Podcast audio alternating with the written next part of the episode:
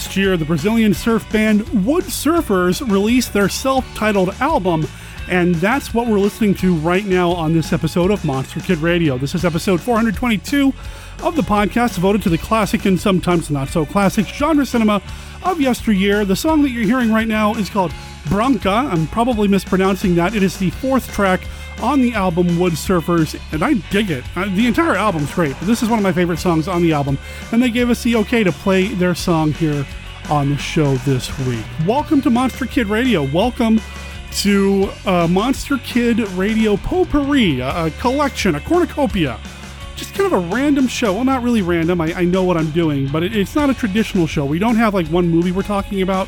You know, we are kind of catching our breath after spending some time in the ring last month during Lucha de Mayo, and we just want to kind of get our bearings before we take off for Monster Bash here in a few weeks. Oh boy, it is coming up, and while I can't wait, I'm also kind of freaking out, and we'll talk a little bit about that later on in the show during the feedback section.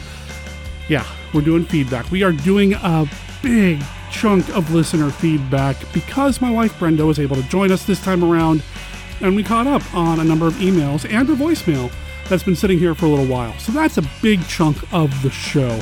And because it's me and Brenda, we do tend to go a little off topic sometimes and talk a little bit about what's going on with us. But, you know, overall, it's listener feedback. Now, that's not the only thing you're going to get here. I wanted to make sure there was some actual movie discussion in this episode of Monster Kid Radio, and, and there is. Now, first of all, as I'll mention during that feedback discussion, I've been going through a lot of my SD cards and just kind of cleaning things up, getting things ready for the bash.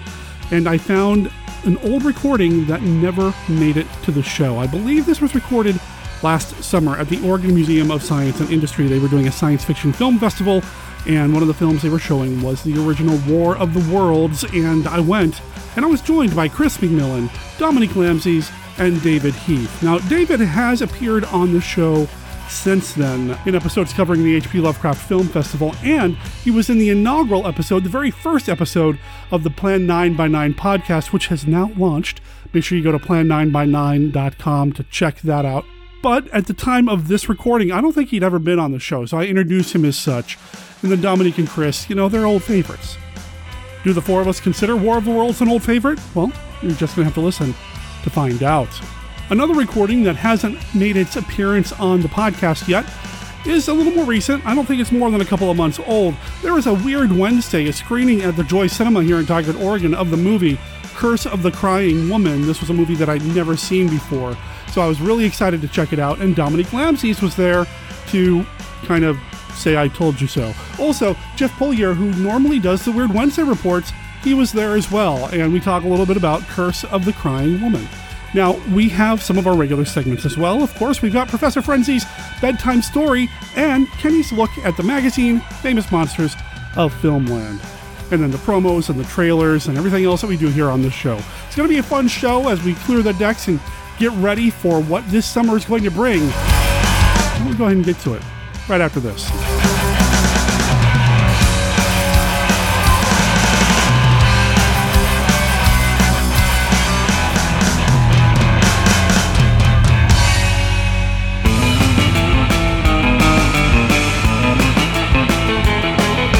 Hey, hey, what are you looking for under a tombstone in broad daylight? Shh! You'll scare her away. Scare her away? Who? What? What? What, what can you scare away here in a cemetery? My ghoul friend. She's the ghost in the invisible bikini. What are you putting me on?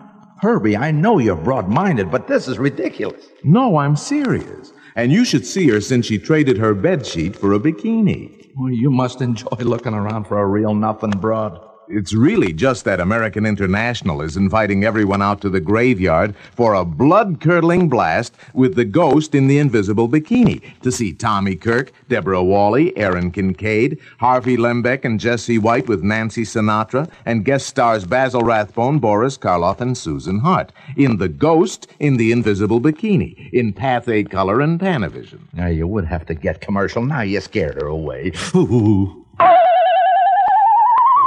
heard, Black Clock Audio Tales is a daily podcast that reads you a story, either a whole short story or a novel, a chapter or two at a time, Join us for our exploration of old ghost stories, supernatural fiction, horror tales, folk tales, fantasy, gothic horror, weird fiction, and cosmic horror.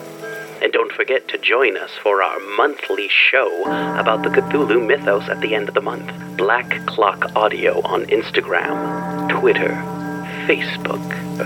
Black Clock Audio Tales. Part of darkmyths.org. Thank you. Ah, thank you. I've been standing there for centuries. yes, I suppose it seemed. Why, it, it's raining, but you're not wet. No, I'm not, am I? Uh, where are you coming from?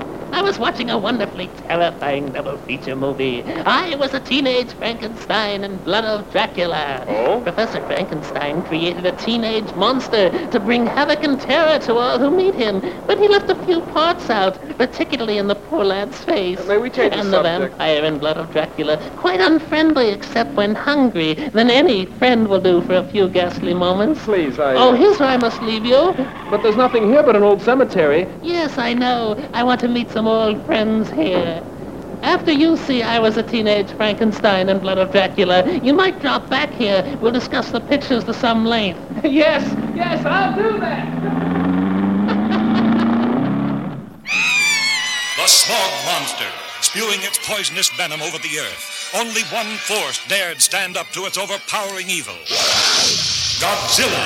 See Godzilla versus the Smog Monster. Two monsters battling for the domination of the earth. Godzilla versus the Smog Monster. An American International Pictures release in color rated G. Godzilla versus the Smog Monster. The battle for life on Earth. Professor Frenzy, it's a show. Professor Frenzy, show. Professor Frenzy, it's a show. Professor Frenzy, show. Welcome to Professor Frenzy's Bedtime Stories, created especially for Monster Kid Radio. My name is Jerry Green. In this segment, I am going to tell you a chilling tale from EC's horror comics. Today's story is The Man Who Was Death. It is from the Crypt of Terror number 17, the April May issue from 1950. Crypt of Terror was the precursor to Tales from the Crypt. It was written by Bill Gaines and Al Feldstein, and the art was by Bill Fraccio, who did a lot of work for Charlton Comics back in the day. So sit back, relax while I tell this electrifying tale. Edgar Bowman loved to kill people. Luckily for him, he was the chief executioner at the state prison, where there was no shortage of opportunities for him to pursue his hobby. Over and over, sobbing inmates would be brought to the electric chair. Edgar would strap them in, put on the steel cap, and pull the switch, all with a terrifying efficiency. When you like your work, it shows. Edgar got so good at his job, he was famous in incarceration professional circles. He would often be invited to perform the honors in other states' executions, where the method of death was maybe the gas chamber or maybe the gallows. Edgar proved to be versatile. He always performed the task with distinction. He sneered and shook his head at the sniveling cowards they brought before him. If they didn't want to meet their doom, they shouldn't have done the crime. I'm scared. I don't want to die. then calamity struck. The crime rate fell.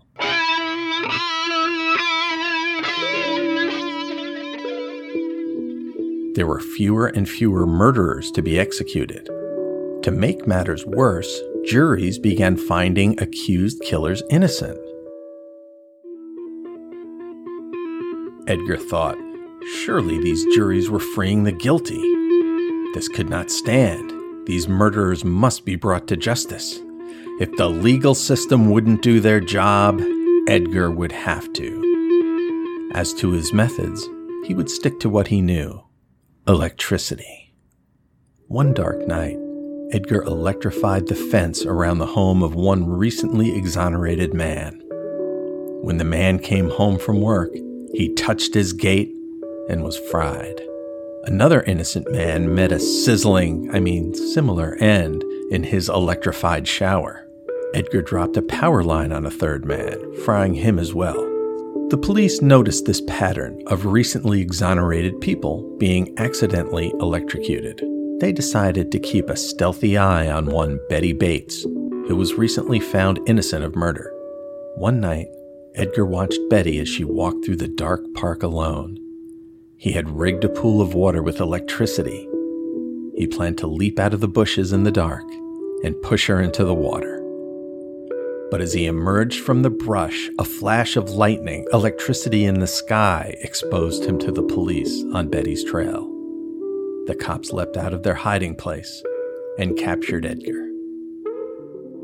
Months later, Edgar was brought to the electric chair himself. I'm scared. I don't want to die.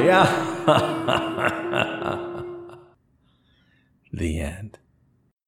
I hope you liked that vicious little story.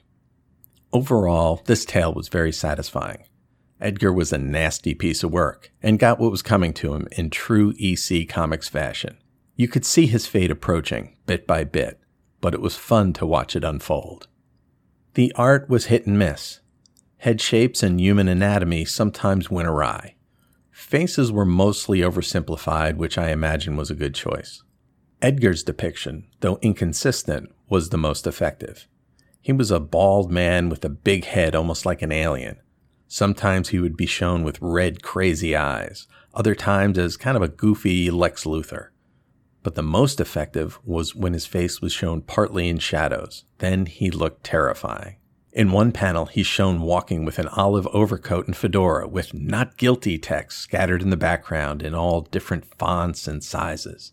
The hat casts a shadow over one eye and part of his face. The other visible eye glares forward with madness. In another panel, he's in the same coat, bareheaded in the rain, looking behind him at his victim's coat and hat, which are illuminated by the streetlight. The shadows on Edgar's face make him look creepy and skeletal, a gorgeous little work of art. If you're interested in a copy of Tales from the Crypt Volume 1, the book can be purchased on Amazon, and you can find a link to buy it on the MKR website. I hope you enjoyed the story.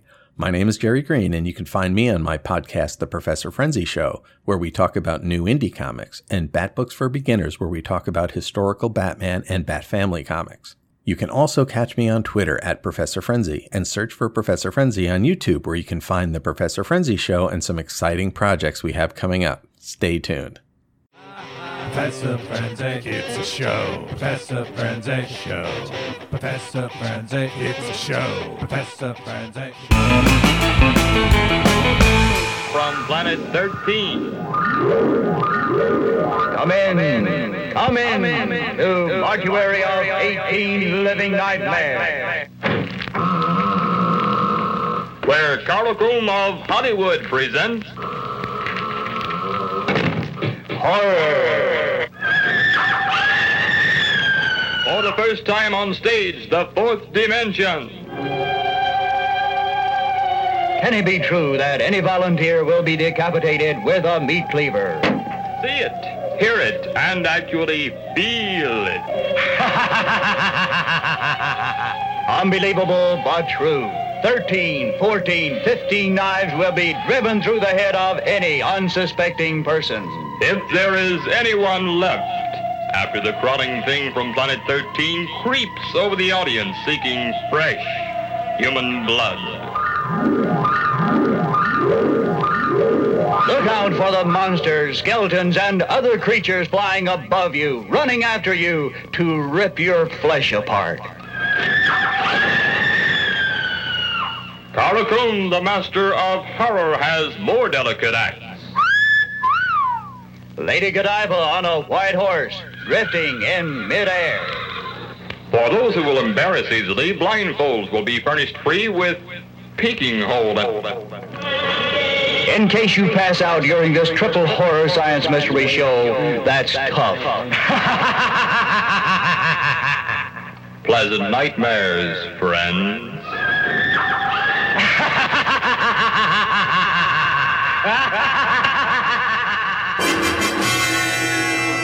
Hi, this is Jeff Owens from the Classic Horrors Club. And I'm Richard Chamberlain from KCCinephile.com and MonsterMovieKid.wordpress.com. We'd like to invite you to attend the next monthly meeting of the Classic Horrors Club on the Phantom Podcast Network. We think you'll enjoy our show, but don't take our word for it. Let's ask some of our listeners what they think. Excuse me, sir. What did you say after listening to the Classic Horrors Club podcast? I'll never smile again. Wow, that's a little mean. How about you, sir? Would you recommend the Classic Horrors Club podcast? It'll be very dangerous, not only for you, but for others. Well, we do talk about classic horror, from silent screen to Halloween and everything scary in between, but I don't think I'd call it dangerous. I think that's enough from our listeners. I've always said we have the uh, best fans. Why don't you give us a try yourselves? We meet once a month during the Classic Horrors Club podcast on the Phantom Podcast Network, found at downrightcreepy.com or at classichorrors.club. Oh, wait, here's one more listener walking his pet. What do you think of the Classic Horrors Club podcast? There's the stink of hell on this train. Even the dog knows it.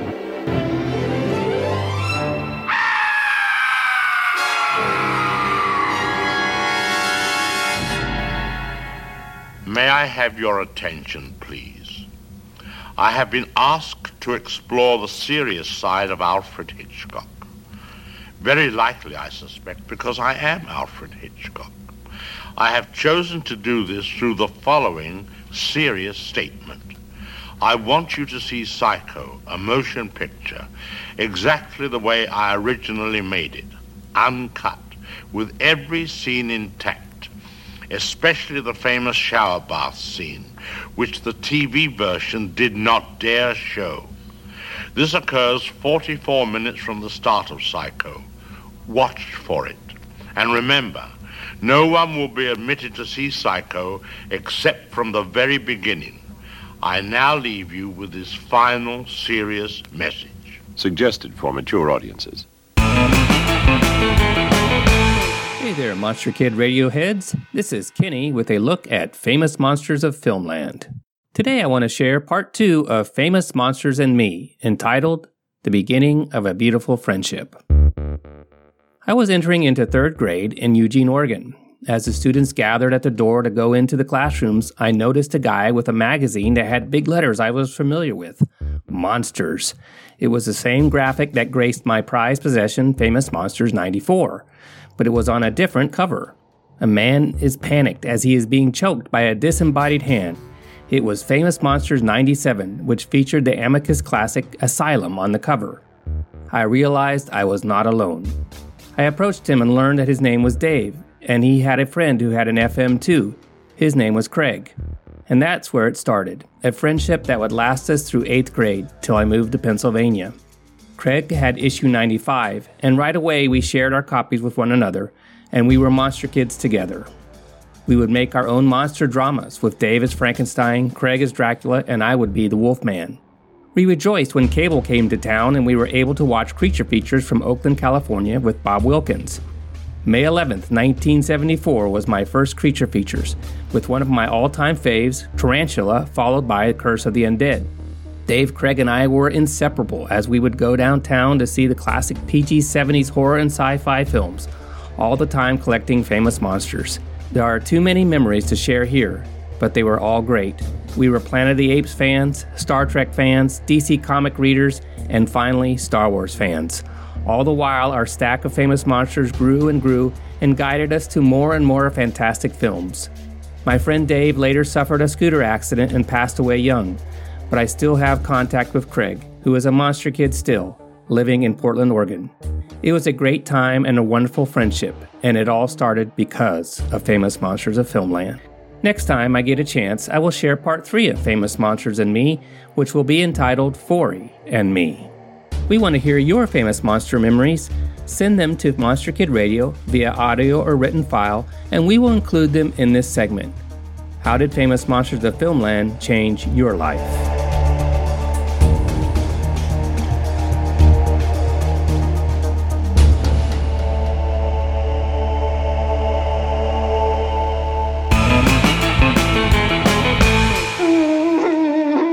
The most terrifying form of evil is that which lurks within the human mind. This is Asylum, the incurably insane. Asylum, the ultimate in horror. Asylum, the prison of madness, where few enter and none return. Asylum, filled with stark raving terror, from Robert Bloch, author of Psycho. See Asylum. You have nothing to lose but your mind. Asylum from Cinerama Releasing. Rated PG. Parental guidance suggested.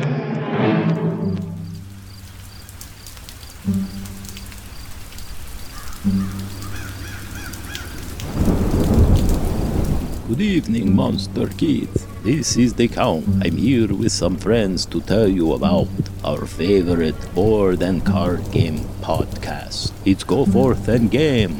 Tom and Ryan talk about all things gaming with special emphasis on interviews with game designers and publishers. What do you think about this, my tall, gaunt friend? Go forth, game. Good. And what about you, my undead comrade? I think Go Forth and Game is the most entertaining podcast about board and card games that I've come across in 4,522 years. So, if you enjoy listening to two monster kids discuss topics like abstract games, the best family games, game schooling, various game mechanics, and of course, monster themed games, then you should give Go Forth and Game a try. That's goforthandgame.com, available on iTunes and Spotify.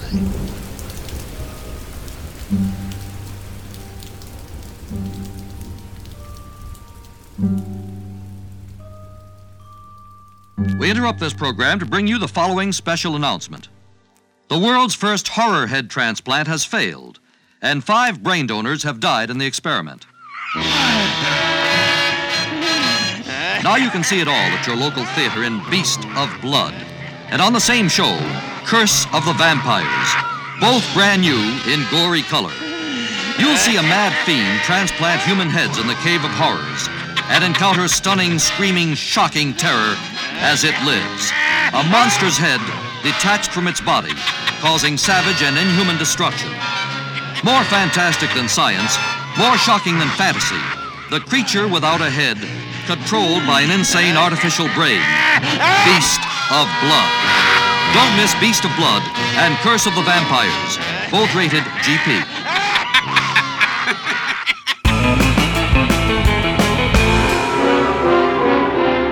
This could be the beginning of the end for the human race.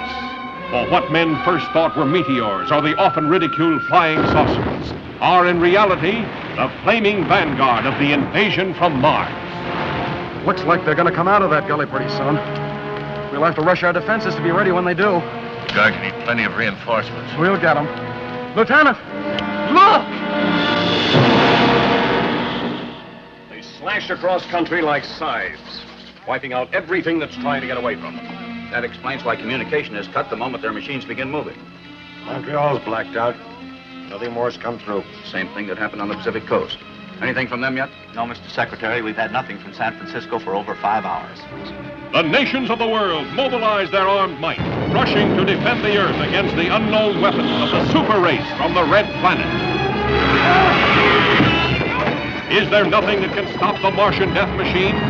Guns, tanks, bombs. They're like toys against them. We know now that we can't beat their machines. Got to beat them. All over the world, human beings cower before the onslaught of these unearthly enemies, whom no one has ever seen. Panic that sweeps around the globe as the great masses of mankind flee blindly in a headlong stampede of hysteria.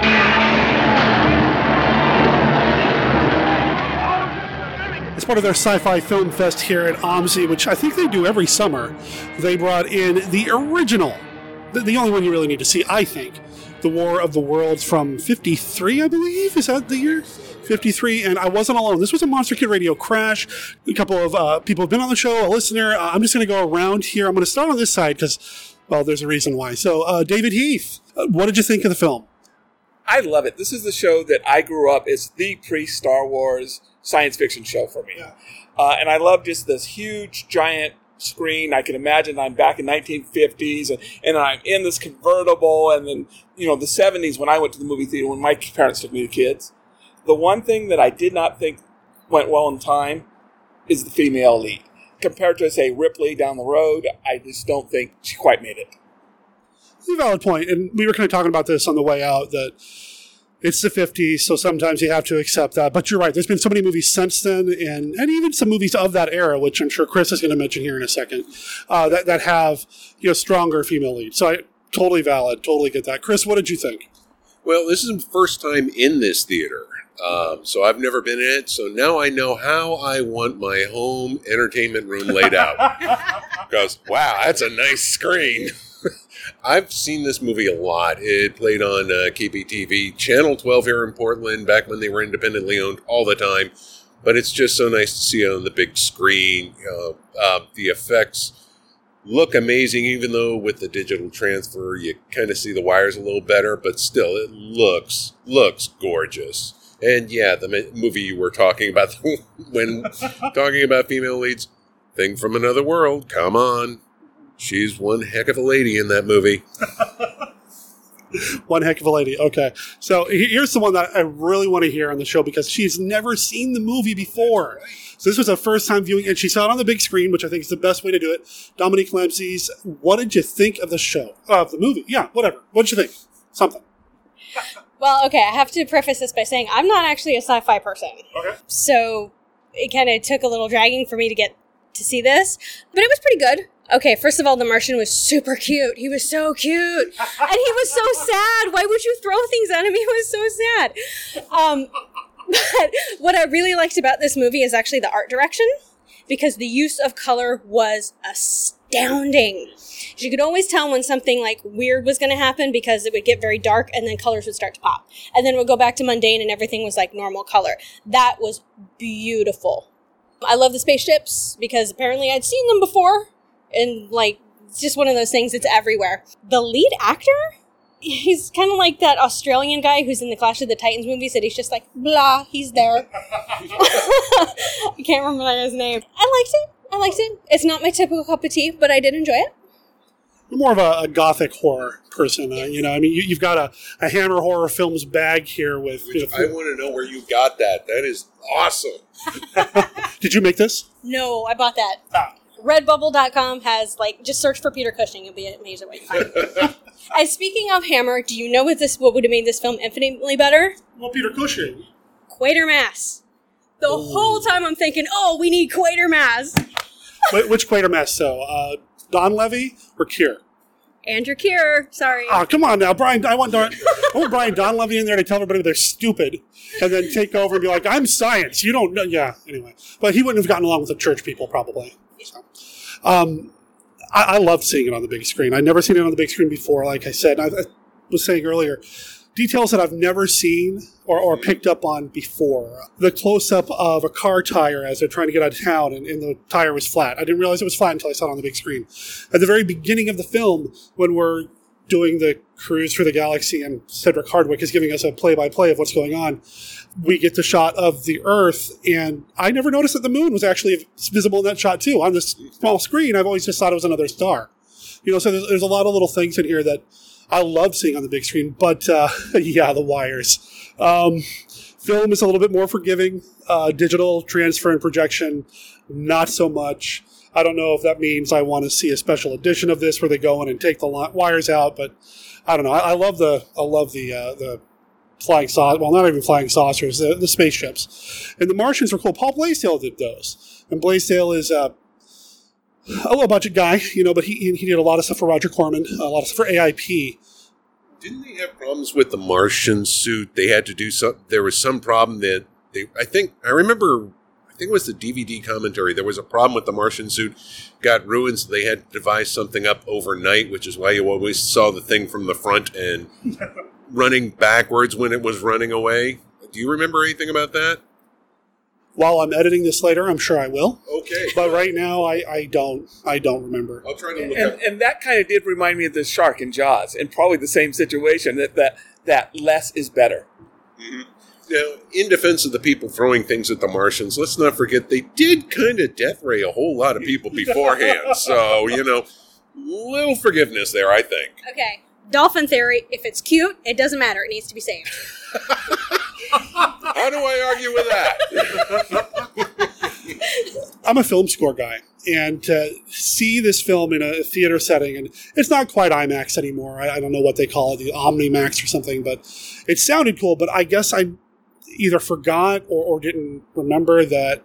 I guess that's the same thing. I forgot that when the Martians are going through all the cities, there's no music. The only soundtrack is them making waste of everything. So the sound effects over and over and over again.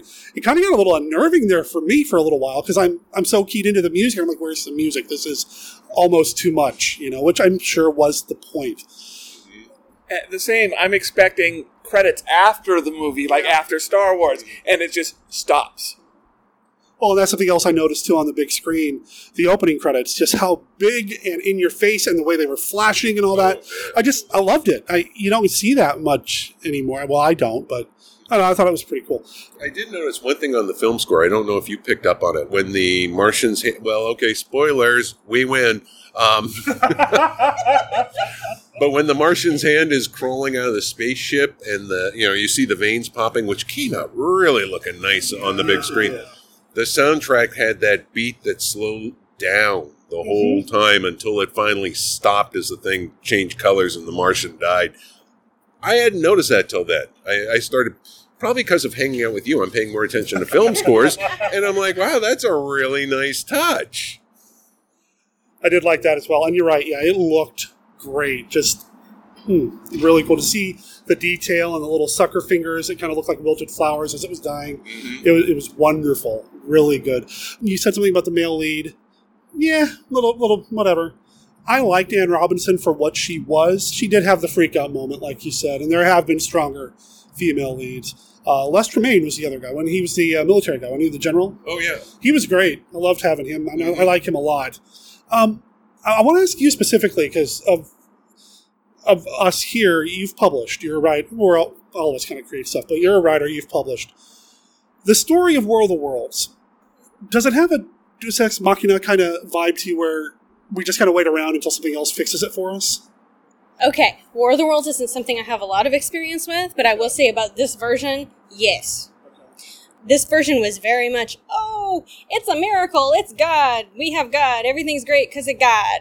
And I'm guessing that's kind of the point, because I think in the other George Pal movies, that's kind of been a theme too, so I don't know if he was like religious or something. But yeah, that was that was super easy.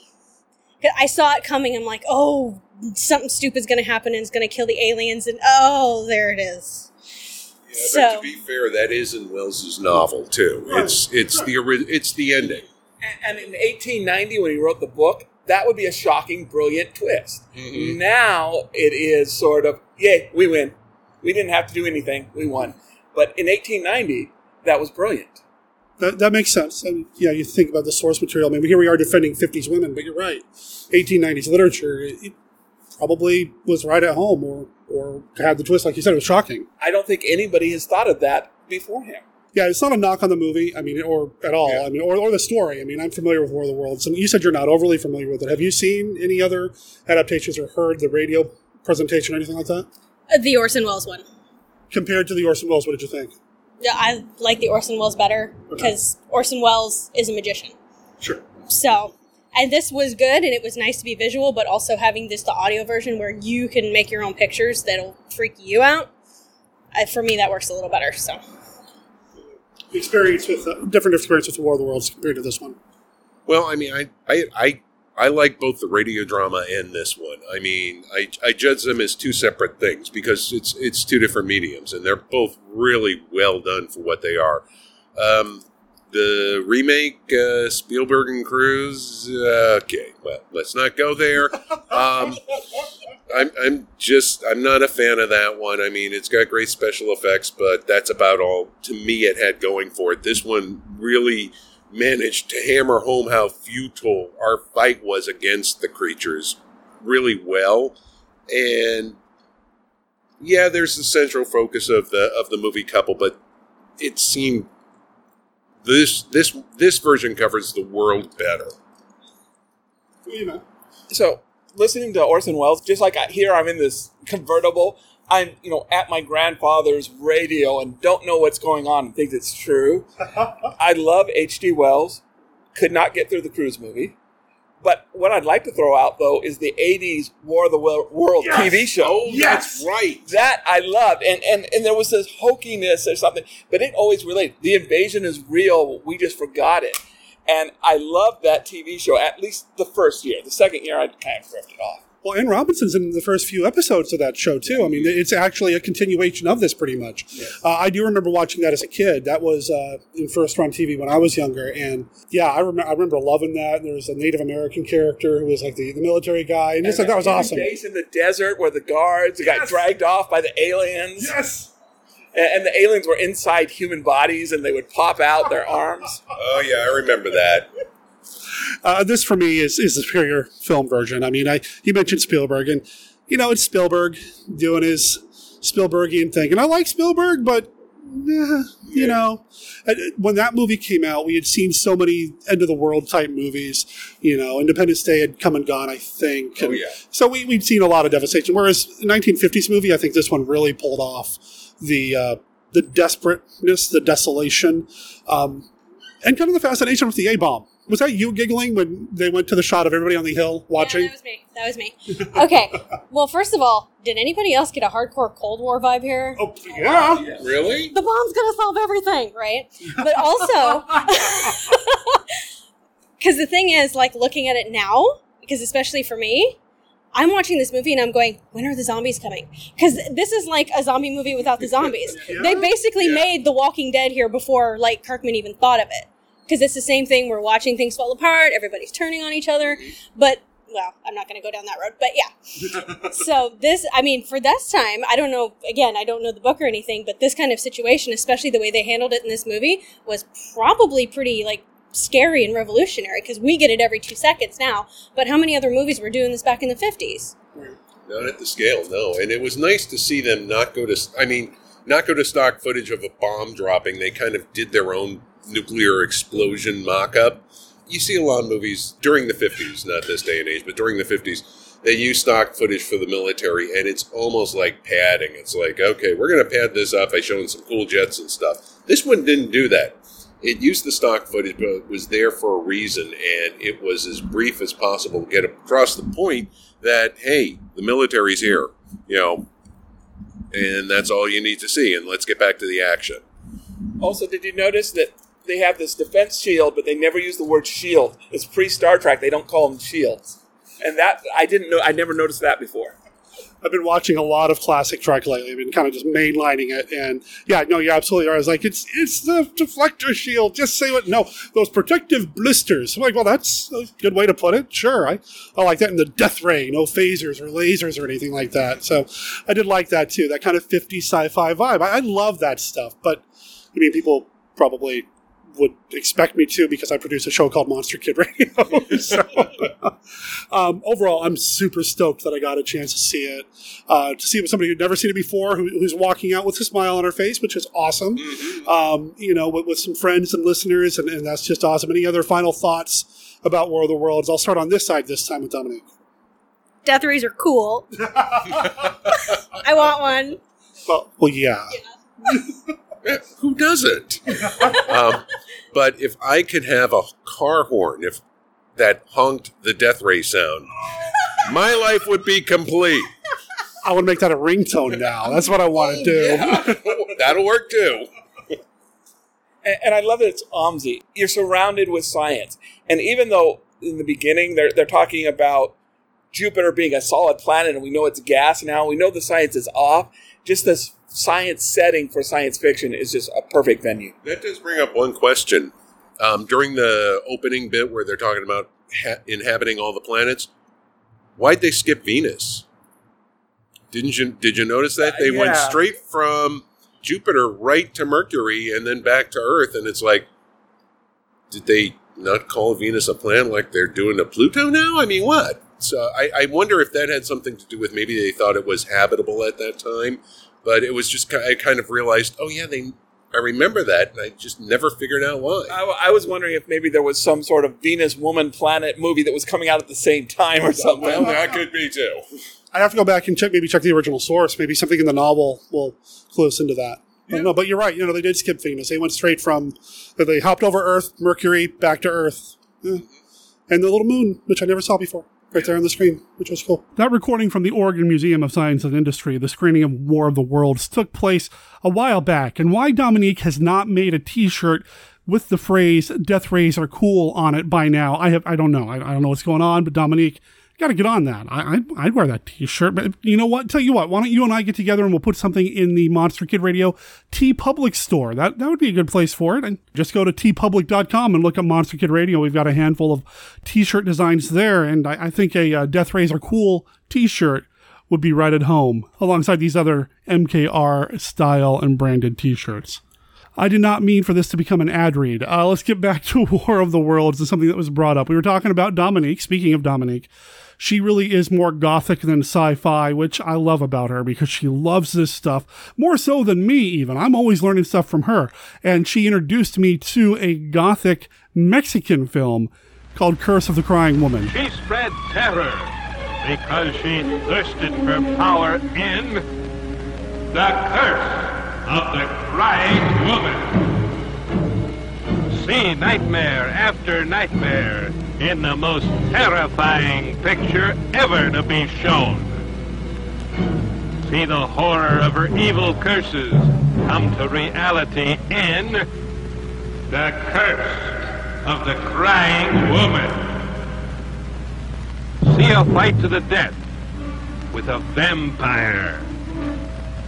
See terrifying werewolves in their search for blood. For the most terrifying experience of your life, see the curse of the crying woman. So I told Dominique before this movie started that it better be good because uh, I'd never seen it before. Uh, so, what do you have to say for yourself, Dominique? I'm right, aren't I? You are very right. Yeah. You are very, Uh-huh. very right. I know. I know. This movie was awesome. Uh huh. Wow. Uh huh. Now, I don't know anything about it, the movie itself. I don't know anything about the background. Is this based on a real folklore? Is, is that a real legend in Uh, La Llorona is a real legend, yeah. Okay. Um, I'm guessing he actually showed this because there's that Blumhouse movie, I think it is, that's coming out soon, Mhm. which is, it's called Curse of the La Llorona. Okay. But yeah, it's it's a legend that comes from pretty much everywhere, like Central America, like Mexico down to Okay. like Panama thereabouts. Basically, there's a lot of variations of it, but basically, there's a woman who. For some reason, decides to get revenge on her husband, and she drowns her two children, which is obviously not a good thing. So, uh, when she dies, she's cursed to wander bodies of water, basically crying. Kind of a boogeyman story so that kids don't go near the water unattended, but also a warning to mothers like pay attention to your kids because usually she strikes near bodies of water and she kills children. Didn't really get that from this movie. No, you don't really get that from most versions of this legend either. Uh, so that other voice you heard was Jeff, the man who calls in the Weird Wednesday report. Since we're at Weird Wednesday, Jeff is here. This first time viewing for you? Yes. And what did you think? I thought it was terrific also. Uh, it was excellently filmed. The uh, score was terrific. Oh, I loved the music. Uh, I super enjoyed the performances. Mhm. I thought the uh, the actor playing Jaime looked really familiar, so I looked it up, and he was the villain in The Brainiac. That actor's name is actually Abel Salazar. Um, he was the hero in El Vampiro and El Ataúd del Vampiro, The Vampire's Coffin. Now you're just showing off saying all these Mexican I know, right? Yeah. I know, right? Um, but also, he ended up being a big producer of most of these Mexican fantastic movies. Yeah, uh, Salazar was also involved in a lot of the luchador monster Mm-hmm. movies.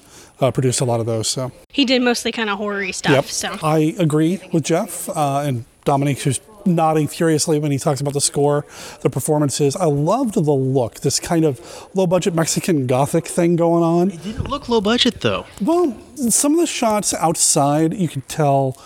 I'm assuming it was a set or a soundstage, Mhm. but they were very um, well done and very large sound stages because I mean they had a horse and buggy. I mean, come on, you know, moving around.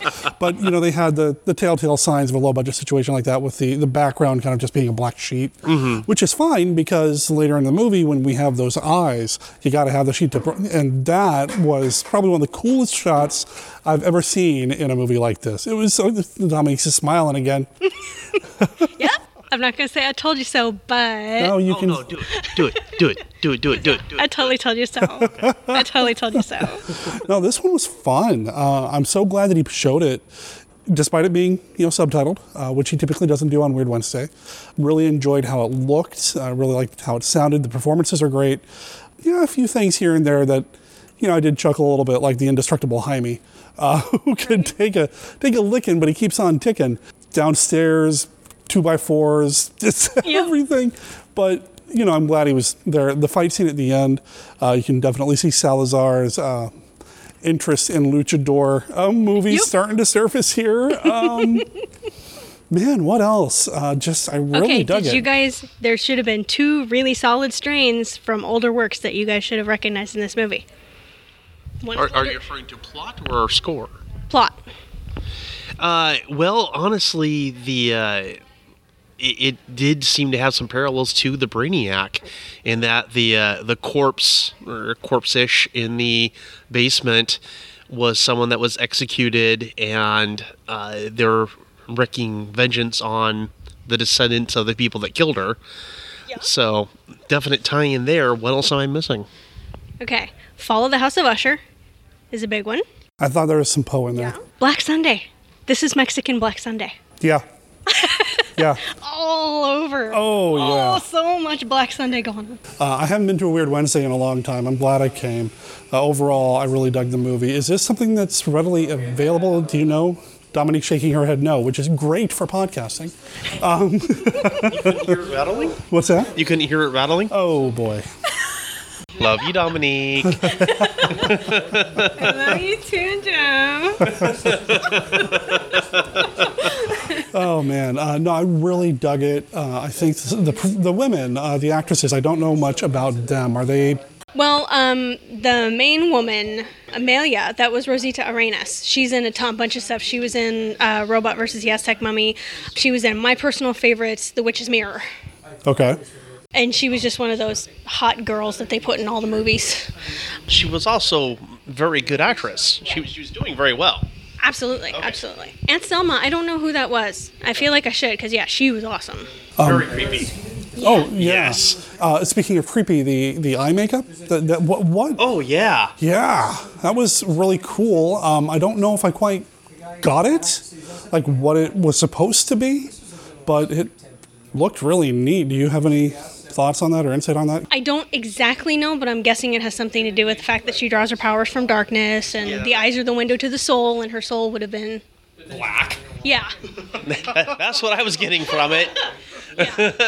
Okay, okay. The opening, where he gets the horse and wagon to run over the, um, yeah, Yup. yeah. yup. um, and, and nice use of a Frankenstein-style boot on Juan. Yeah. So that he can gimp around a little bit. You know, just one though, just one with lifts. Yeah. So I liked that. I liked the makeup effects overall. Uh, the optical effects were kind of cool. The creepy lighting at the end, That was really well done. model work. Uh, I'm trying to think of this movie's pretty much got it all. I mean, Yeah. why haven't I seen this before, Dominic? I don't know, Derek. Why haven't you seen this before? Why haven't you made me watch it before, Dominic? What? It's, it's almost like I recommend these movies to you and you deliberately choose not to see them. That's not true. that is okay. There's only so many hours in the day for a I'll monster. give you that one, yeah. I, I don't deliberately choose not to watch them. I just, oh boy. you recommend movies I can't get my hands on is the problem. Actually, I will give you that one. I do, yeah. Yeah, yeah, that Japanese one.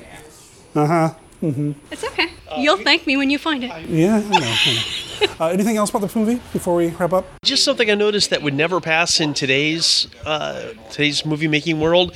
Those dogs were clearly emaciated. I think they starved the dogs for the For the horses. The horses were too. That would not fly in modern Hollywood, or whatever the Mexican equivalent is. That's something that you sometimes see in some of these older movies. The the welfare of the animals weren't necessarily uh, high up on the food chain. No, they weren't. Or, or priority. I so I hope they were taken care of afterwards. just did a, a recording this morning, in fact. I was telling Dominique about this, about Santo and the Vengeance of the Mummy. And in that film, Santo fights a panther, I guess. And it's a real panther. And at one point, Santo does grab it by the neck and hold it up and throw it aside. And it's, it's hard to watch, especially now for me as an animal lover. It's really hard for me to watch. That said, it is part of the history. And, you know, it's, it's there. To ignore it is to disrespect the history of it. Everybody involved in this movie is long since dead. So Yeah. it's I you know it is what it is. We're, we're crying over spilt milk, but it, it, it was kind of sad to see because that part was not special effects. Uh, no, no. So we brought it down. Let's, Yeah. let's bring it back up before we sign off. Favorite part of the movie? Okay, my favorite part of the movie and something we haven't talked about now because one of the reasons I really, really love this movie is the gender swap power dynamic. Okay. Because the main character is completely obsessed with power. It's a female, she's not getting a man, she doesn't want to be rich. She's like, no, I want to be omnipotent. Make me omnipotent. And she acts just like a crazy rich occult dude in any of these other movies. And she's got a hunchback, and she's got a crazy dude in the tower. And that's all it is. She's just, I just want to be powerful. And you'll notice that Jaime, the husband, spends the whole time getting beat up and tied up like a chick. Yeah.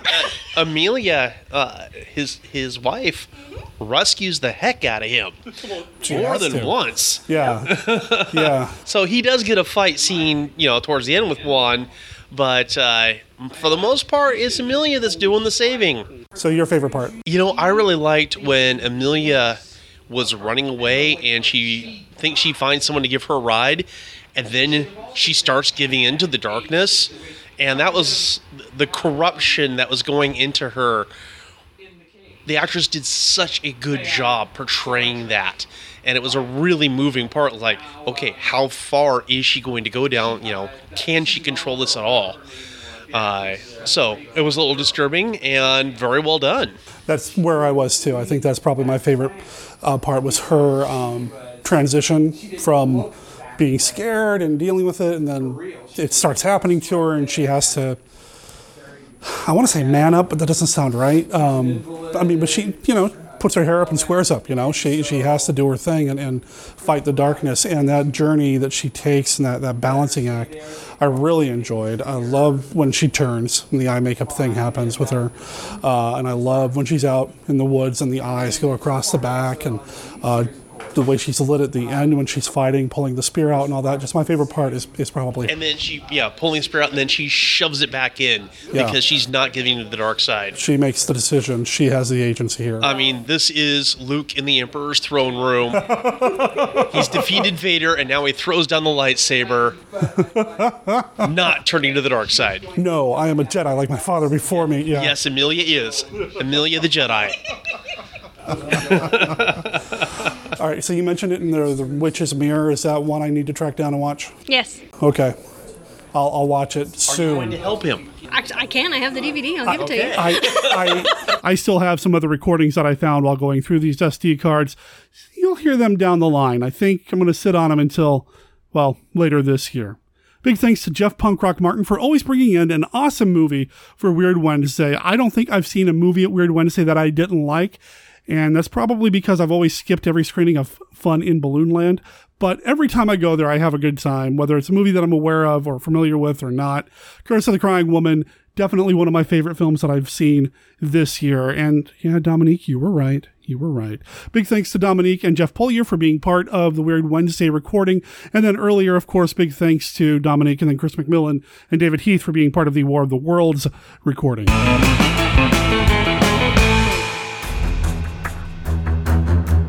Vampires, werewolves, zombies.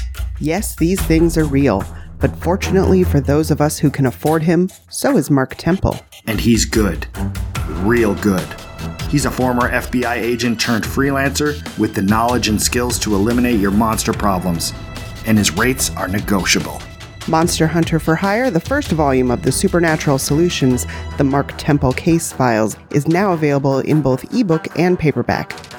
Go to tinyurl.com slash Monster Hunter Temple to buy your copy of Derek M. Cook's latest book. Read about Mark Temple, the experienced professional now available to rid you of your supernatural, ghoulish, and monstrous pests. That's tinyurl.com slash Monster Hunter Temple. And don't worry, Mark Temple is discreet.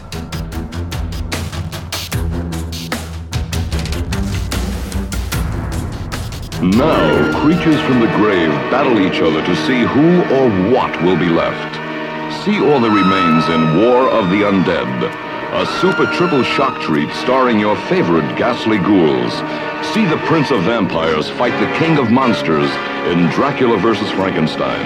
Then watch the maddest werewolf alive slash vampires to pieces in Frankenstein's Bloody Terror. And of course, see vampires slaughter savage cavemen in Horror of the Blood Monsters. It's triple terror, three times the thrills, torments, and tortures as bloodthirsty demons meet in the massacre of the century. Don't miss the greatest triple shocker of all. It's Dracula versus Frankenstein, Frankenstein's Bloody Terror, and Horror of the Blood Monsters all in one super show. It's War. War of the Undead in blood-drenched color. Rated PG. Ladies and gentlemen, here is an important message from Jack H. Harris, producer of 4D Man. Imagine a check for $1 million being made out to you. In my new film, you will see 4D Man perform feats never seen on the screen before. And if you, any one of you listening to me, can actually perform in real life, the feats ascribed to 4D Man, $1 million in cash will be yours. Your admission ticket to see 4D Man in widescreen and color may be worth $1 million. 4D Man is the most amazing motion picture ever made. The story of one man who solved the mystery of the fourth dimension. Even in this century of wonders, when science holds nothing to be impossible, you'll gasp in awe at the feats of the 4D Man. In color to thrill you as never before, 4D Man. We haven't done one of these on the show in quite some time. It's been a little while since we've actually done an honest to goodness feedback section on the show, and that's mostly Brenda's fault. What? what are you talking about? No, it's just we haven't uh, had a lot of feedback. And then when I put the call out for feedback saying that that's how we would get you back to the show, Yeah. we got a bunch of emails or a handful of emails, and then I didn't put you on the show. So you're a liar. No, I um. Something came up, right? We were going to do this earlier. Oh, because you wanted to do like, what do you call this kind of episode? I'm calling it the Monster Kid Radio Potpourri. Potpourri. Smorgasbord. Sure. Of a variety. Yeah, a cornucopia. Potluck. A potluck. I'm trying to find one of those words that I can monsterify, but none of them are. co- Potluckenstein doesn't work. um. Yeah, we called it a nothing. potlatch when I was growing up. Hmm. Can you monsterify potlatch? No. Pot bad guy gonna latch onto you? It's a real stretch. it's a real stretch. Now I wanted to, you know, have these for this potpourri episode, this uh, this cornucopia of stuff, plus health stuff. Mm. Sometimes the past few weeks things have been kind of iffy with uh, your rheumatoid arthritis, and it's just feeling good. So it's been a thing, It's a thing. but it's what happens this time of year. So we have you on the show now, which is awesome. Uh, what have you been up to in the past month and a half or so? Work? I don't know. What have I been up to in the last month and a half? I'm gonna out you. You play a lot of The Sims. I finally got Sims 4 because it was on a huge sale like three months ago. And then I dove in. Yep, and I bring it up because two of the three characters are horror monster themed. it's true. You, want to tell them about the first one we created? We made Frankenstein. You can actually have a green skinned character in The Sims. Actually, we made Frankenstein's monster. Yeah. Oh, look at oh. you. His Oh, last name is Monster. You are so not sleeping on the couch tonight. His first name is Frank. I think his middle name is Mon. And then you put star for the end. Monster. Yeah. When we created the character, I was kind of helping out. We made him green, and we did the best that we could to find like a hairstyle that was like flat top, even though they didn't really have it. They don't have the bolts for the neck or whatever, but you know, we did the best we could. Yeah. My favorite thing about him is he's just a jolly good guy who's a four star celebrity at this point because he does a lot of vlogging and they're always nice vlogs. He doesn't do any rants. He does like cooking with Frank and I call it Frank's Frankly Fresh Reviews or Frankly Fresh Cooking. so he's a four star celebrity. There's another character Yes. that I, I thought, you know what, I want to get in on this Sims action, you know, whatever. I'll give it a shot. So I went and I created a character and called him Howard Phillips. Yes. Is that right? Wait. No. Howard P. It's Lovecraft. Yeah. yeah, I think it's Howard Phillip. Yeah, because I didn't put the name Lovecraft in there. No. And I got the palest skinned guy that we could find and put him in a suit and, and did the best that I could to make him look Lovecraftian. Yes. Then I got frustrated with the game and walked away, but Brenda took over the character and incorporated him into Put her him in my household. family. Yep. Yes. And originally he lived in a separate little room on the lot and he was an author and he became a really great author. We didn't have the famous stuff before now. so he's a really great author. But then I he decided he wanted to be a vampire. So now he's a vampire. And being a vampire, like the only way that I can easily satisfy his thirst is to make him charm people, compel them into letting him drink. And so now he's a terrible reputation.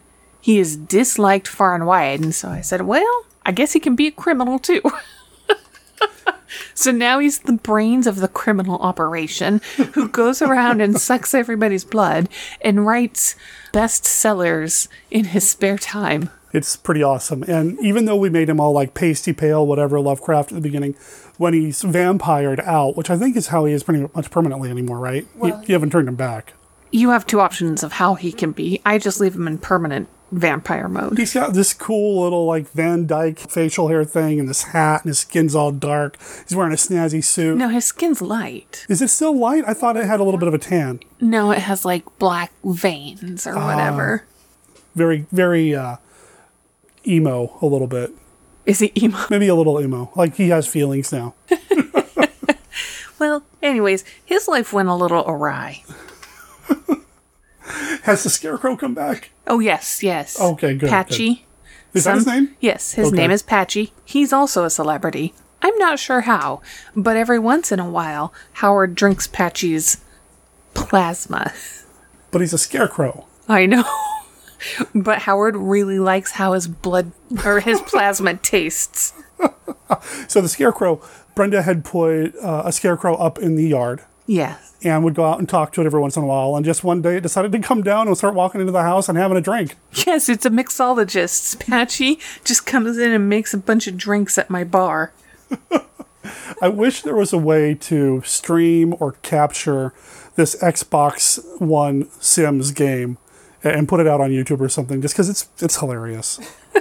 it's hilarious. Oh wait, now Frankenstein's Oh, yeah. monster, by the way, or just called Frank, he is a secret agent. Oh, that's right. Yeah. So he walks out in snazzy suits every day, goes to work, totally unnoticeable with his green skin and Nobody would suspect him. No, no. Like, why would they put somebody like that in charge of his? Uh, There uh, we go. Yeah, you know, Meanwhile, Howard's out there committing crimes. they're all roomies. They're all roomies, yes. So that's what you've been doing. Yeah. And you know the basic stuff. Yes. Yeah. Like breathing. Yeah, very important. Update on the cats, which we haven't really talked too much about. Everybody's still here. Everybody's still plugging along. Right? Uh, Sam is living her best life. yes, we think at one point she had yet another tiny stroke. Yeah. She was having a hard time walking and having the weird eye thing. But I mean, it's Samantha doing her thing. Cuddling up and Yep. giving kisses and cleaning the other kitty Moki. Yep. Clean and smoke. And then Wednesday, uh, Who just meowed? you probably won't hear it because of the microphone setup I have right now. Hi. How you doing? Yeah. You living your best life? How you doing? See, she doesn't talk back to me. Because you can't roll your R's to make the purr. Don't show off. Yeah. If it is able to be heard on this recording, I'll make sure people can hear the, the meow or the yeah. Yeah. So we have feedback. Why don't we get to what we're actually doing here? I want to start with a voicemail. Wait, what have you been doing for the last two months? Everybody knows I've been podcasting. Yeah.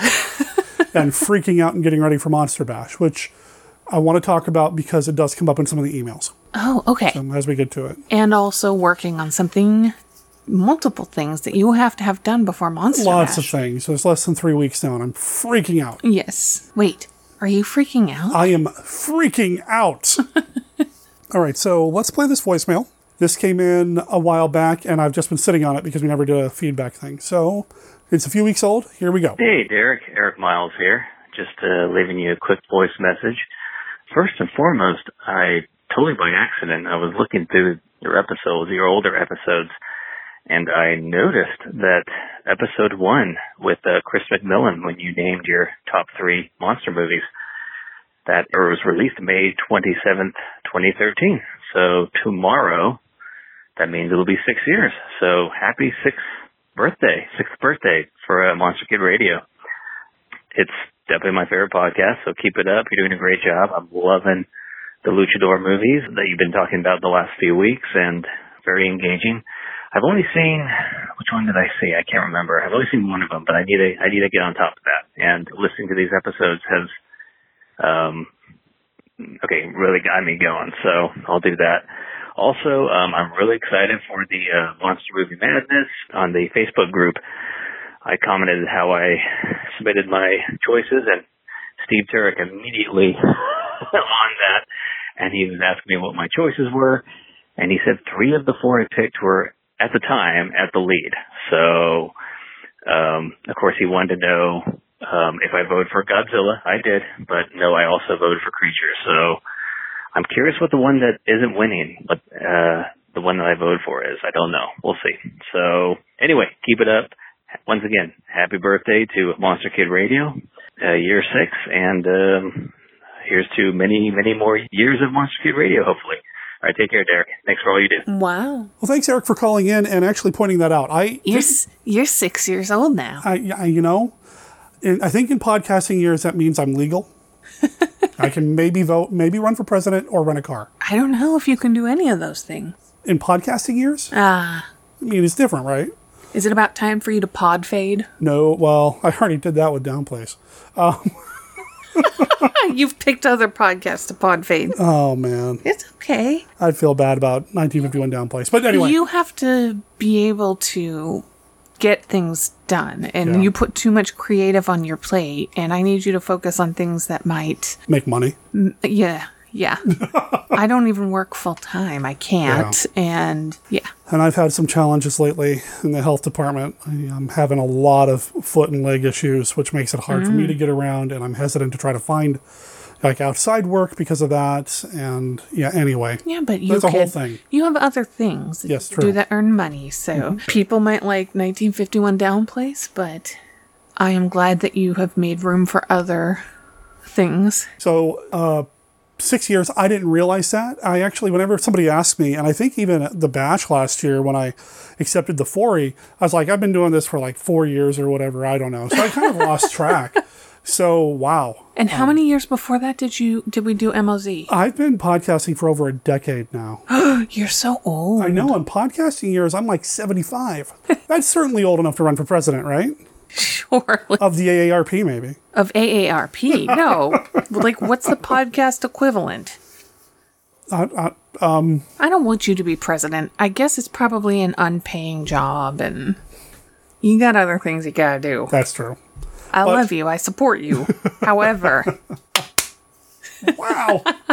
Uh, but thanks for calling in, man. I really appreciate it. And uh, yeah, now I expect belated birthday cards from everybody. no, what? No, I don't. Not really. People are supporting you like crazy. That they are. Which no we'll birthday to. cards are needed. Which we'll get to. Hey, should I do one of the things I'm here to do? You're sitting there looking pretty in front of my computer. It's good enough for me.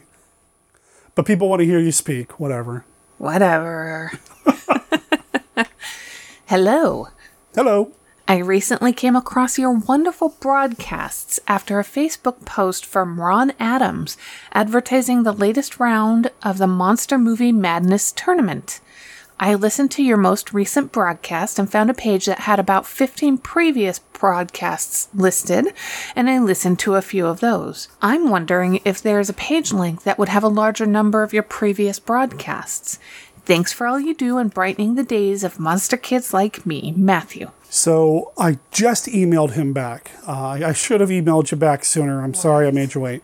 Uh, but most of, if not all of the episodes, should be available at monsterkidradio.net. I suspect that when Ron shares links to various episodes, he's sharing the link to the Libsyn page. Libsyn is our podcast Ah. host. And sometimes you have to dig, or they even don't even list the really, really old episodes. But monsterkidradio.net will have links to everything. So it's all there. And does iTunes have your full library? So iTunes is gone. Gone now already? Pretty much. I don't quite know what's going to happen next.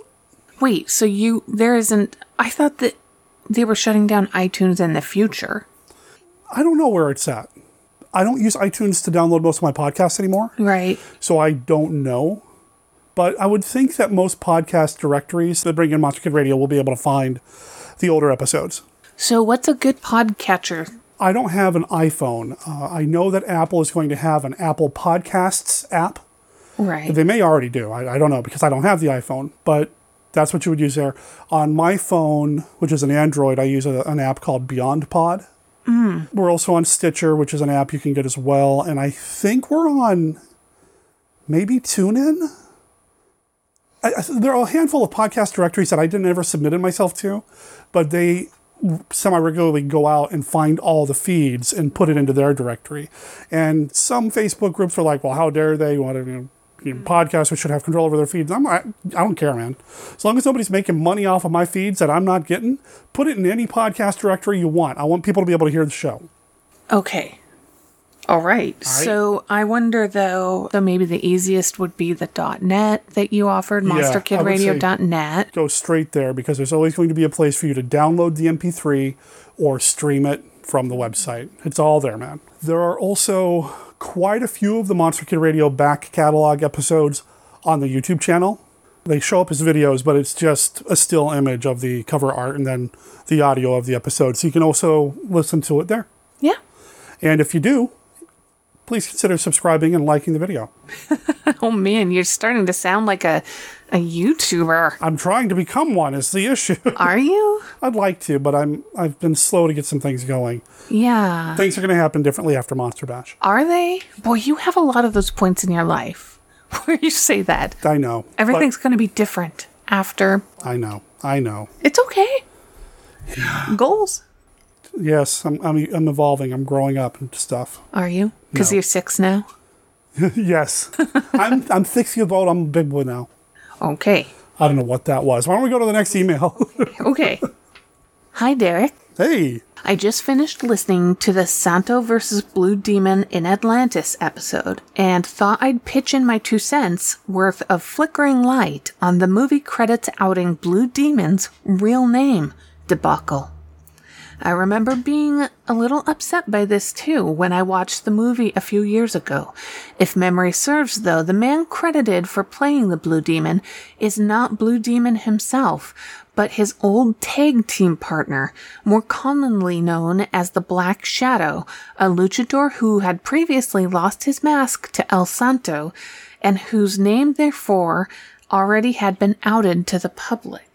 The reason for the swapping of masks and players was due to Blue getting injured in one of his matches prior to the filming of the movie, which made him unable to star in it himself. From what I recall, though, I think the message board where I found this information was discussing whether or not this really was the movie with the substitute demon, citing that it looked a lot like the real man. They were suggesting that maybe, due to the fast paced rate the studios were churning these movies out at the time, someone got the casting list confused with another movie where the Black Shadow actually did play the Blue Demon. This might just all be speculation, though. There. Not sure if this clears anything up or if I'm completely off. Just further muddying the water with misinformation. Thanks for not skimping on the Mayo and keeping the month long celebration of the world's greatest movie genre going for yet another year. Drop kicks and lots of love. El Demonio. This is the one that I was reading to you earlier. El Demonio en las pantalones cortos. El Stigese? Pretty close. El Stigelse. Uh, I think you're pretty close. I think it's El Stiggles. El Stiggles. I think that's what it is. I did not know prior to earlier tonight what that translates to in English. and I don't know, should we out him? Should we say it? Uh, I don't know. This whole thing was about outing. Do you want to join the drama? Good point. Okay. So, yeah, about outing Blue Demon, I don't know. I would like to research it a little bit more and check the names. In summary, what I'm understanding from being completely uninvolved in this is that there were thoughts that the Blue Demon had accidentally been outed through the movie credits. Correct. However, El Demonio en los Pantalones Cortos is suggesting that the person credited for playing Blue Demon is not actually Blue Demon. It's Blue Demon's old tag team partner, Black Shadow. known as Black Shadow, who had already been outed because he was demasked by El Santo. So the public already knew who Black Shadow was. Um, and he was filling in for Blue Demon because Blue Demon was hurt. But then the flip side of that is other people saying on a let's just call them them. they are saying that actually they think that the casting lists got swapped and that Blue Demon was actually in this particular movie because it looks a lot like Blue Demon. But even so, then Blue Demon wasn't outed. Black Shadow was outed. But he was already out, so he wasn't really outed. Is that an, a proper summary? Well, when you put it like that, it still makes almost absolutely no sense. But does that? No. I mean, to me, I, Yeah, no, I mean, it does make sense. I'm not saying the email or you didn't make sense, but the whole is it really his name? Did they really screw it up? Did they accidentally out him even though they thought they weren't? Or did they just this weird sequence of events that led to Blue Demon's real name being listed in the credits of this film? but was it really his But name? But was it really his name or was it Black Shadow's name? And was Black Shadow even in the movie or was he in something else and the cast list got screwed up? Yeah. This sounds like a fascinating YouTube video I should investigate. I should do as an investigation. I think it'd be fun Yeah. to dig into. I need to do some more research about this. I don't know what the answer is. Okay. Like I said in the episode with Jonathan Inbody, that I was shocked to see that there was a name listed because at least at that point in time, luchadors protected their civilian identity. It was a big deal. Santos' face was only seen once by the public. Uh, he wore that mask everywhere. And it was kind of set up to where it was almost even accidental when he took his mask off on television. Although a lot of people say that he did it on purpose because he knew it was pretty much at the end of his career. Mm. Um, but yeah, I mean, it, it was a big deal. So to have his name come out, kind of a thing. Well, El Demonio en los Pantalones Cortos has indeed shed some flickering light on the muddy water. I love it. I love it. Is it El Stigels? El Stiggles, I think, is his his name. Oh. You know what I mean? Oh, so I've been calling him like. Well, you've been calling him his title, which is fine. It'd be like King El Stiggles. I've just been calling the. the guy, which we're not going to translate for people. People just have to figure it out. Although- which may be difficult because we may not have even pronounced it correctly, but you know. When I was a child, we played this game on the playground, and the word pantaloons played a big part, part of it, but I remember nothing except yelling pantaloons. Okay. That's what I think of. Okay. Pantaloon. Alaskans are weird. Shall we go to the next one? Sure. Hi, Derek. Hey. I wanted to send in some feedback because everyone misses Brenda. So, Brenda, welcome back. Here's some feedback. I look forward to hearing my words in your voice. Lucha de Mayo, Mayo, thank you for the help, is off to a great start. I very much enjoyed the coverage Santo and the Blue Demon versus Dracula and the Wolfman. Frank is a fun guest and knows so much about these movies. The added wrestling info was kind of cool too. I now know what movies to request our local cool theater, the Carolina Theater, to show Luchadors and Monsters. Good man. The discussion also brought up Empire of Dracula, I believe. The description of this one sounded fantastic, but I can't find much info on it. Perhaps the subject of a future show? Perhaps. Actually, yeah, why don't I interject? Uh, I don't know much about the film either. I would love to learn more about it, and I think we're going to put that on the schedule for later this year. Okay. Just got to find somebody to talk about it with. Maybe this is your person. I know. That's what I'm saying. That might be fun. In Vengeance of the Mummy was interesting and neat that it has a twist, kind of. I would be interested in seeing this one too. I haven't finished Santo versus Blue Demon in Atlantis yet, so I will have more to say about it in the last Lucha de Mayo film when I listen to those shows.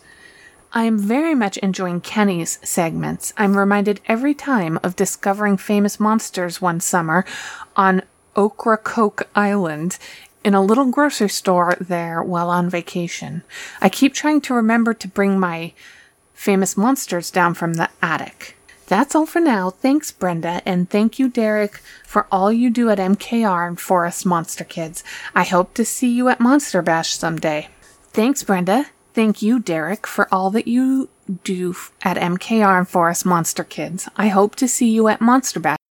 Hey, I'm going to cut in here real quick because uh, I didn't realize there's a slight audio glitch in the recording. Just didn't catch it until now while I'm editing. So uh, basically, Tom was just saying, that's Tom G from the Go Forth and Game podcast. Tom was just saying that he hopes to uh, maybe meet me someday at Monster Bash. And Tom, I'd love to meet you, man. You guys and gals heard his promo for his podcast, Go Forth and Game, earlier in the show. Okay, I'm going to go back to uh, editing feedback. I would love to meet you at Monster Bash, man. I really would. And Empire of Dracula, like I said, uh, I think it's something we should do later this year. And I'll be getting a hold of you. And uh, yeah, if we can make it happen, because you're a podcaster, man, you know how this thing works. I'd love to have you on the show. Let's talk about Empire of Dracula. It'd be fun. Nice. It'd be a lot of fun. And the island is named Ocracoke. Ocracoke. Yep, I did check this pronunciation of that. Failed to prep you before the email, but you got it right. Well, I think we got it right. It sounds like okra and coke. Pretty much. Pretty much. I think we got it right. So it's this island in a little grocery store where he was on vacation. He found famous monsters. That's so cool. I love hearing stories Awesome. about people finding famous monsters uh, that way growing up or whatever. I mean, we didn't have that. I mean, we would have like the big box bookstores, like a Hastings or a Barnes and Noble or whatever, to be- to get our magazines. Wait, even when you were young? When I was young, grocery stores, I guess, I suppose, but nothing. I don't. I remember as a kid, my parents would leave me and my brother in the magazine section to look at the magazines or the toys while they shopped. And a lot of times I would just sit there and like read whatever magazine I could find there and just sit on the floor and flip thumb through magazines. But it was never anything cool like that. It was always like maybe I think probably the the more out there type magazines I would have saw would be like Mad Magazine, which I don't think my mom was too keen on me looking at. I feel like I had a couple of Mad magazines when I was a kid. You fold them in to make another picture. Yeah, that thing, the, the Yeah. folding thing, yeah. But we didn't have any big box bookstores in Juneau. Alaska. We had Hearthside Books, which has always been on a corner site. So it's like a an angled store. Sorry, corner meaning Right, corner of a block a somewhere. yeah. Y. No, a Y shape. Um, so the road goes in a Y, and in that corner oh, okay. is Hearthside Books. We have a few of those in Portland, downtown area. Yeah. And I remember, you know, it was a tiny shop, but they had kind of like a a half upstairs, almost like a loft, and a somewhat downstairs, but just down three steps. And there was a plants of sort of Alaska and how to prepare them and eat them. And I always wanted that book, and it was always so far outside of my resource capacity. My big box store was the library. That's how, when I was young, I figured out that I had sleep paralysis. I was really young. I don't even remember how I looked it up in the library, but it referred me to a book and I read the book and explained what sleep paralysis was. And I was like, well, that makes sense. And just went on to have logical reactions to sleep paralysis. I mean, it's still freaky, but Yeah. yeah, that library was kind of my life.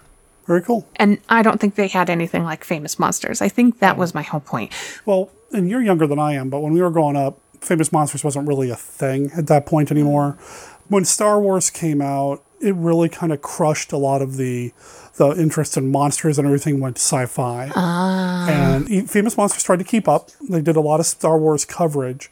And other magazines tried to do that. And when they couldn't get Star Wars stuff, they'd do like Star Trek stuff just to kind of stay in the sci fi realm. Right. But eventually they all kind of faded away to things like Starlog magazine or the hardcore horror stuff like Fangoria or Gorezone. That's interesting. things like that. We were Star Trek family, Mhm. not a Star Wars. As a matter of fact, I'm pretty sure my dad is anti Star Wars because it was like a space romance opera It's kind of sci-fi. thing. Right, it's not sci-fi and Not at all. that's what we were into was the whales that they were saving at the little cash only theater in Juneau. But I don't remember anything about even that topic being Hmm. in magazines anywhere. You were in a different market. You're, you're up in Alaska. And, you know, I wasn't in the, the biggest markets either growing up, military family bouncing around. Mm. I remember when I first started picking up Fangoria and Gorezone magazine, it was like a revelation to me. Like, wow, and this was so cool. But I was in high school at the time. Ah. I lived in Cheyenne then, and there was a bookstore downtown called City News. And I believe that's where I got those. So not like a Hastings, like you were saying. Hastings was something you and I had when we lived in Bozeman. So what I remember is being a early teen, like 13, 14, and going to Seattle. It was the first time we left Alaska when I was not a kid, just going to swim in a pool at some, somewhere else. Okay. and they had a big bookstore that is still around. in Seattle? No, but not like a Powell's. It was a box store. Was there something that started with a W? So there was Walden Books. Yes, I was completely overwhelmed by the number of books and no real lookup system like at a library. And so Yeah. just wandering through a big bookstore was a new thing for me. Also, we are very off topic and I am so sorry. And we are such nerds. and I absolutely love it. Someday I want to own an old card catalog from a library somewhere. I don't know what we'd do with it, but I want it back. we should just catalog all of our stuff. We could, although I am selling a lot of it, but yeah. we lose track of things, but once we find it, we could just build a card catalog of our stuff. Maybe in the card catalog I could list where my freaking H.P. Lovecraft Historical Society passport book ended up. Because I find it and then set it somewhere and think, okay, that's where it's going to be next time I need it. And then I forget. And then I start getting stamps to put in it. And I'm like, well, I've got a collection. Way off topic. But then when you find your passport, you can't find your stamp. I know where my stamps are now. And maybe the key is losing the stamps. And then I'll find the passport. There we go. Will you just hide them from me? Maybe that'll kind of trick the system. We are way off topic. Yes, yes. Way off topic. But yes, we want a card catalog at some point in our life. Great email. Maybe you should cut a bunch of that. We'll see. Okay. Hi, Derek. Hey, hey, hey. After seeing you. What was that? I don't know. but I was rolling with it. Yeah, let's roll with it. After seeing you at your table at Monster Bash last June and seeing Ron Adams present you the Forry Congratulations, by the way. I thought I'd better check into this show. I was delighted and have been a faithful listener ever since, and occasionally digging up and enjoying some older episodes. You do an amazing job, and we're well deserving of the Forry Yay! I've been a monster kid ever since I saw Frankenstein on my regional shock theater show, which was called Nightmare Theater, broadcast from Roanoke, Virginia. Nice. Which, of all places. That's awesome, though. My interest really exploded when I bought the original Aurora Frankenstein model kit and bought my first issue of Famous Monsters of Filmland, which was number 24, both of which I still have. Like you, I'm a huge fan of film scores. My all time favorite composer is by far Bernard Herrmann. My CD collection is 95% film scores. My man. So cool. My friend Debbie Painter and I have written articles for Scary Monsters magazine, covering the bash for over 10 years, and I mentioned you and Monster Kid Radio in the last one, published in Scary Monsters number 111. Thanks, man. I haven't read that issue yet. I've got it, but I haven't read it yet. I've been to every bash since 2003. Wow. I look forward to meeting you in person at this year's Monster Bash. By the way, the late German? German? Uh, well, it's, it's Spanish. How would you say it in Spanish? Not like that. Herman Robles, I believe. Herman Robles? Yeah, but that's. I don't know. I'm just going to stick with German Robles, who was mentioned at the end of your latest podcast, number 419, was a guest at Monster Bash in 2007 when he was 78 years old. When he came on stage, he was greeted by the audience, who were all wearing a set of white plastic vampire fangs. He was visibly moved by the appreciation of his fans. Mike R. Oh, that sounds amazing. That is so cool. Yeah. That is so cool. Dude, stop by the table. Say hey. I want to meet you. Yeah. I, I, I want to meet everybody. You should do a a little interview or something. Yeah, if you want to stop by the table, if you want to hang out, if you want to play a round of the Classic Five. Will you be doing that this year? Yeah, I think so. Well, I'll have the cards for me at least. I'm not sure if I'm bringing the decks to sale, Hmm. but we'll see. That's one of the things that I have to do because I'm freaking out. We have the box of them. We brought it home. Got to take inventory. So you should ask your people who are listening whether or not you should bring more sets to sell. I don't have any new sets created. It's, It's the same ones that didn't sell. Right, basically, yeah. But that's cool, man. I'm, I'm glad you discovered the show. Big thanks to Ron for making that happen. You know, ultimately, you know, he got me there, and it's very cool. And I love that getting the 4 led to somebody discovering the show. The 4E means a lot, uh, is always going to mean a lot to me. And actually, I was going through some old SD cards because I need to start getting ready for the bash and I want to have fresh SD cards. Those are the cards I put in my recorder and my camera. And I have all the footage from last year's Monster Bash that I've done nothing with. So if I can get on top of everything, I'd like to get at least the 4E award stuff put together and out on YouTube just so people can see it. And people, I want people to know how much I appreciate it Yeah. because that's really what a lot of it is. It's me kind of gushing in my hotel room that night, talking about how amazing it is, and not really knowing what to say and and all that. So you know, it's just it's it's awesome. And I don't know if you want to include this or not. but Part of this is you're uncomfortable with how you look. Yeah, um, yeah. Why not?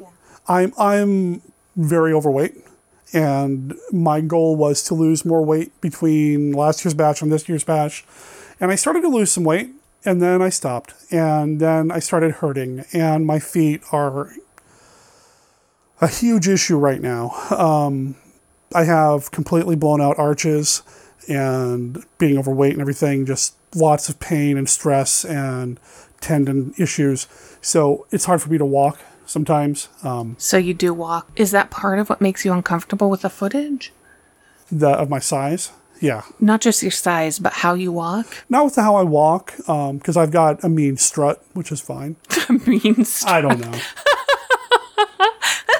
but since then, my feet have really been bothering me. So I, I kind of gimp around a lot now, which is, oh man. But also financially, it's ridiculous, but we haven't been able to afford you a new pair of jeans because you're so tall that you have to have them hemmed, big Right. and tall, and it's a nightmare and expensive. Yeah, money has been a thing. And uh, we can talk about that. You want to talk about that now? If you want to. Okay. So, uh, people know that I've been trying to unload a lot of things on eBay. Uh, I've been really concerned about having enough money for the Monster Bash. And I know it's not any listeners or anybody else's responsibility to pay for my way there. I know this. If I want to go to Monster Bash, I need to make it happen. And I get it. But we were really freaking out about the hotel room in particular. So Right. Brenda and I, and I mentioned this last week when I announced it. Brenda and I decided let's start a GoFundMe campaign, see if we can raise enough funds for it. Because I had a little bit set aside from a generous donation from somebody else already. You're right. Uh, the GoFundMe campaign did bring enough money in for the hotel rooms And you don't have to live off of oatmeal. and, and food, Yes. which is awesome. Although Dan Day Jr. did say he'd pay for one of my meals, so I'm going to hold him to it. Um, and I think Christopher Page said he can buy me a Diet Mountain Dew. I'm going to hold you to that too. I have it. I'll print out the Facebook messages. he sent me. Uh, Dan just said he was going to charge it to Josh Kennedy anyway. Oh. So. anyway, I just there's a lot of stuff going on with me. Um, mental health, self image, money, all this stuff just kind of has been a big weird thing for me this past year, and, and it's kind of been building for years, I suppose. But well, right, but it sort of came to a head when you lost your job, misunderstood how the unemployment would go. Yeah. But yeah, people have been reaching out and supported me with the GoFundMe campaign. It's amazing. Uh, Brenda and I also spoke once we hit the goal about maybe increasing the goal a little bit, uh, and we did, and then met that too, which is great. Thank you so much. that happened today. wow. Wait, what did you increase it for? So I'm assuming you're asking to prompt the conversation because this was also partly your idea. Well, also because I have a really bad memory. Okay, okay. I don't really remember. when we put this whole thing together, I was trying to be responsible and grown up and honest with everybody in that there's a good chance I won't be making the bash next year. Oh, yeah. It costs easily a thousand dollars to get me there and pay for everything. More, right? Because there's the plane tickets and then there's the hotel. Yeah, I mean, easily it's that much, if not more. And that money is hard to come by when you're not working regularly. Right. So I was just trying to say, you know, chances are not going to make it next year unless something phenomenal or fantastic happens. So we increased the, the GoFundMe goal a little bit because if we are going to bring in any extra money, well, what if we do set that aside for next year's bash and maybe I do go to next year's bash? So that's what we were doing. I think I'm a little confused because you only increased it to 800. So Well, what I is that $200 towards next year? I didn't want to look greedy. So tell you what, we are not going to increase the goal. It's at 800 right now, and we've reached that. Okay. Yeah, so that's where we're at. That's what's going on with the GoFundMe campaign.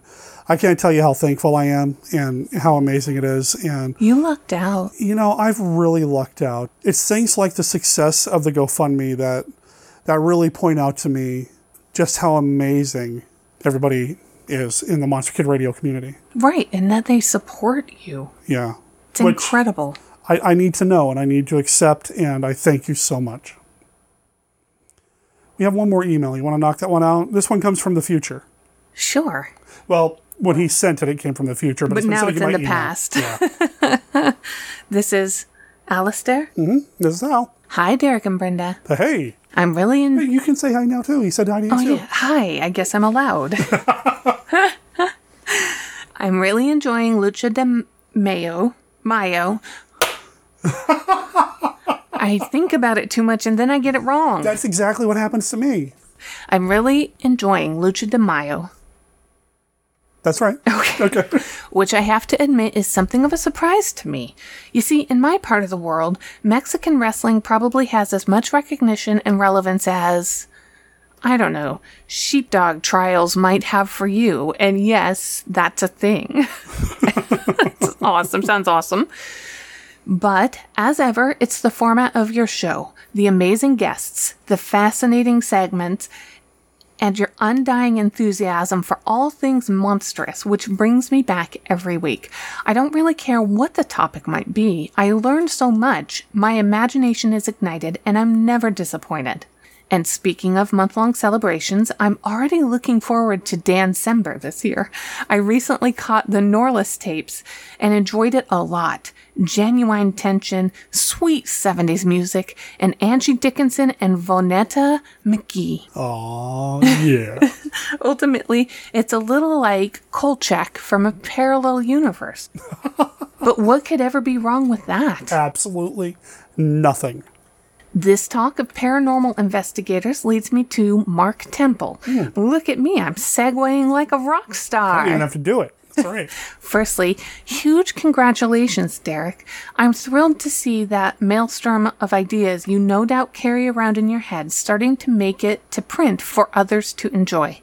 My own copy is yet to arrive on these distant shores, but I can't wait. In the meantime, have you considered a short expert a short excerpt reading on MKR? A short expert?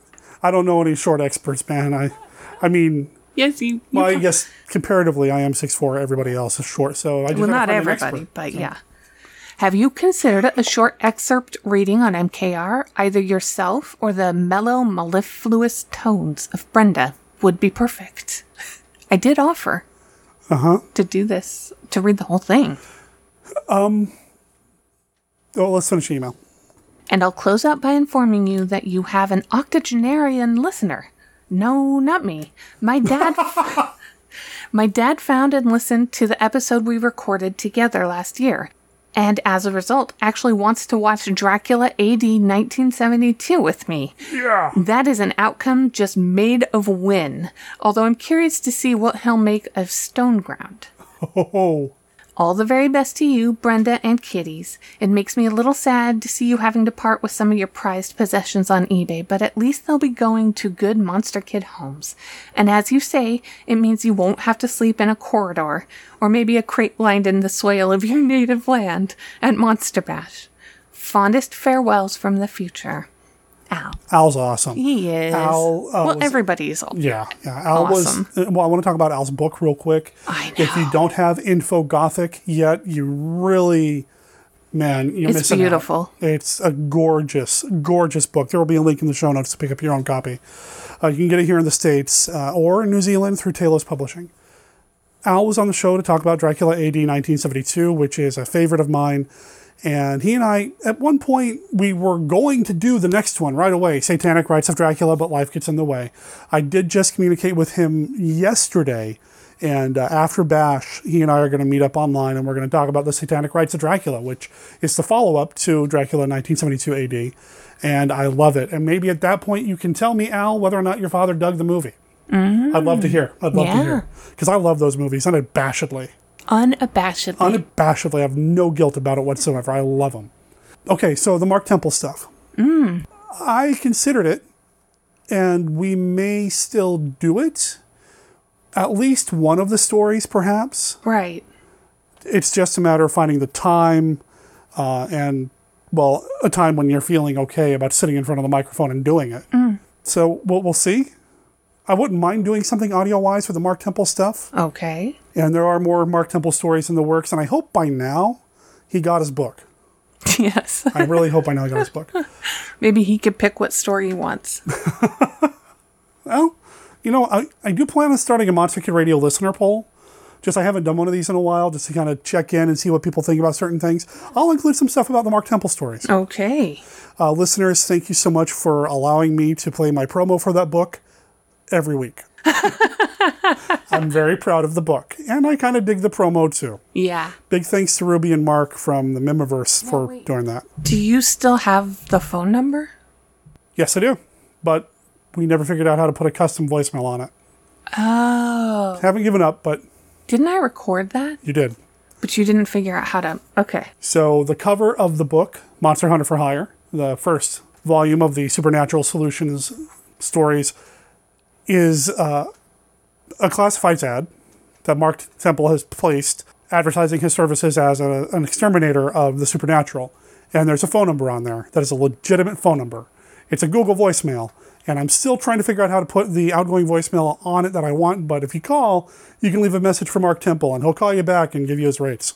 He'll call you back? Maybe not, but you know. This is part of the plan I was not aware of. Oh, and the eBay stuff, man, you know, part of it is making money to be able to have the bash and all that. But part of it's also too, I have way too much stuff. Mm, And it's just kind of time to start downsizing some things. yeah. I mean, there is so much stuff. Some of these things do not bring me as much joy anymore, to quote, Sparking monster joy. Sparking Monster Joy. That should be a book. Add that to the maelstrom of stuff in my head. Okay. Oh no, seriously! This is Frankenstein's monster powered by electricity, sparking the. Oh, like, oh, this is the whole thing. Yes. Ah, Although Brilliant. The whole sparking joy might be trademarked or something. Nah. It's a parody. Protected. You're just gonna rewrite a whole Marie Kondo book as as Frankenstein as a monster version. Too much stuff. Bad. Joy. Good. I probably just blew out the microphone with that. Look at your hand. Does it bring you joy? Look at your hand? If not, just unsew it and put a different one on. I love it. So, and that's the last email. Thank you so much to everybody for your patience for letting me uh, stockpile these Mm. and and uh, yeah, getting them. Yeah, Words. Are you too warm? We turned the AC off for this, and I feel like your brain is melting. yeah, and well, you're the one fanning yourself with whatever you can find on my desk. I mean, Julie Adams picture. what? This one. You put that down. I sleep with that. well, it's looking very good for you sleeping with it. I treat her right. Wow. It's time to wrap up the feedback Yeah. section and kick my wife off the show. So, Brenda, thank you so much for being involved in the feedback. Thanks for having me. If you want to email the show, monsterkidradio at gmail.com, and I'll go over that here in a second while I wrap up the show and the outro. Do you have any final thoughts before we move on? I love you. Are you saying that to me or You, but yes, I guess everybody. just general love for everybody? General love. I'm feeling general love. Do they all spark joy? Yes. I can't think of any of them that I would like hold and sit with and think for a minute and then be like, nope, you gotta go. Y'all spark joy.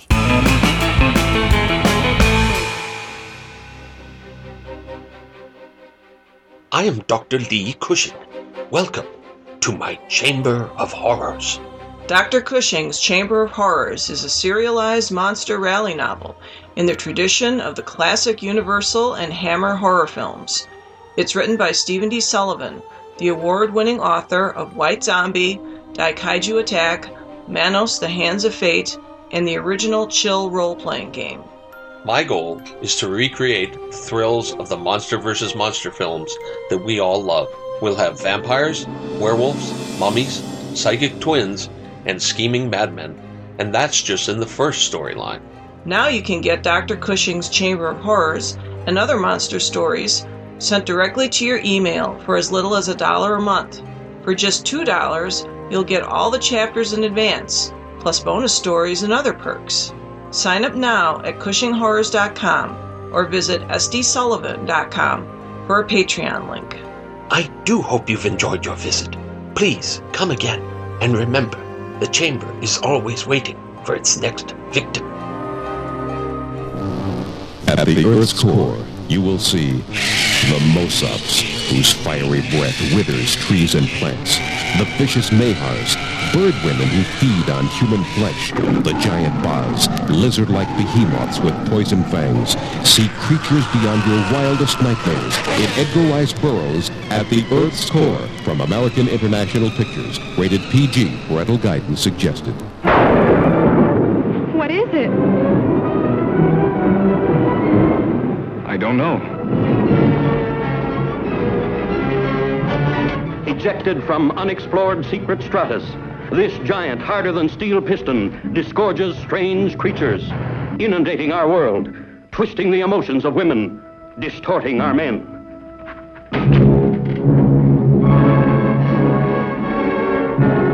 This is a piece we got off the mayor. Reflex action like a snake. Cut a snake in half and the two pieces go off in different directions. These things take over a man's mind. He becomes a, a robot, a machine taking orders. Join the hunt for the hiding place of terror. Find the breeding place of these globs of destruction. In feeding, the mouth parts rupture the cells, convey the food to the stomach by a, a pumping action.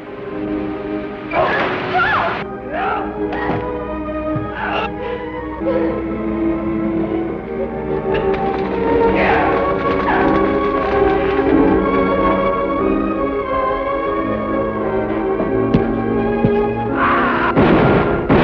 an adventure that'll burst your blood vessels with suspense. See the Brain Eaters.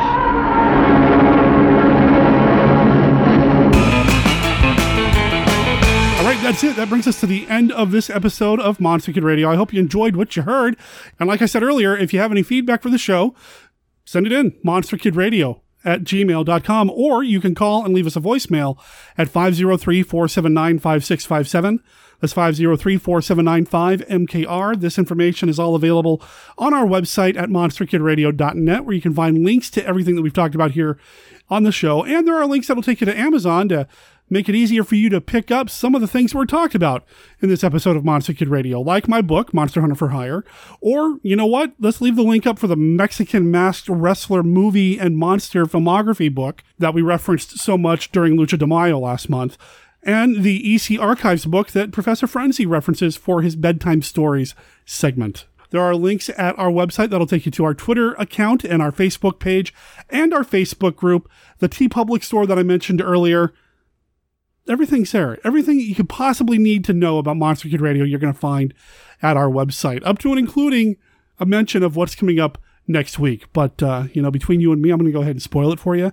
You're going to be one of the cool kids to know before anybody else. Next week, Stephen D. Sullivan will be on the show. He and I are going to announce the nominees for the 1935, 45, and 55 Monster Rally Retro Awards, or as we call them, the Rallies. We'll be announcing the nominees for those three decades in the categories of Best Actor, Actress, Director, Movie, and then, of course, what we really care about here on the show Best monster. So come back in seven ish days for that. Between now and then, of course, you're probably going to hear an episode in which Steve Turek and I go over the status of the Monster Movie Madness tournament. He and I are going to be getting together early next week to record the results of the ballots that you guys and gals have been filling out by going over to tinyurl.com slash mmmadness 2019. We're in the Frightful Four What's it going to come down to? What are the two movies that'll be facing off for the championship? You're just going to have to stay tuned to Monster Kid Radio to find out. Between now and then, Monster Kid Radio is a registered service mark of Monster Kid Radio LLC. All original content of Monster Kid Radio by Monster Kid Radio LLC is licensed under a Creative Commons Attribution, Non Commercial, No Derivatives 3.0 Unported license. Of course, that doesn't apply to the song Bronca from the band Wood Surfers. Now, their album is available at CD Baby. You can get the physical CD or download an MP3 album. Check it out. Head over there, let them know that Monster Kid Radio sent you. The entire album's great but I really like this song, Bronca. Go ahead and play us out, guys. My name is Derek M. Koch. Talk to everybody next week. Ciao.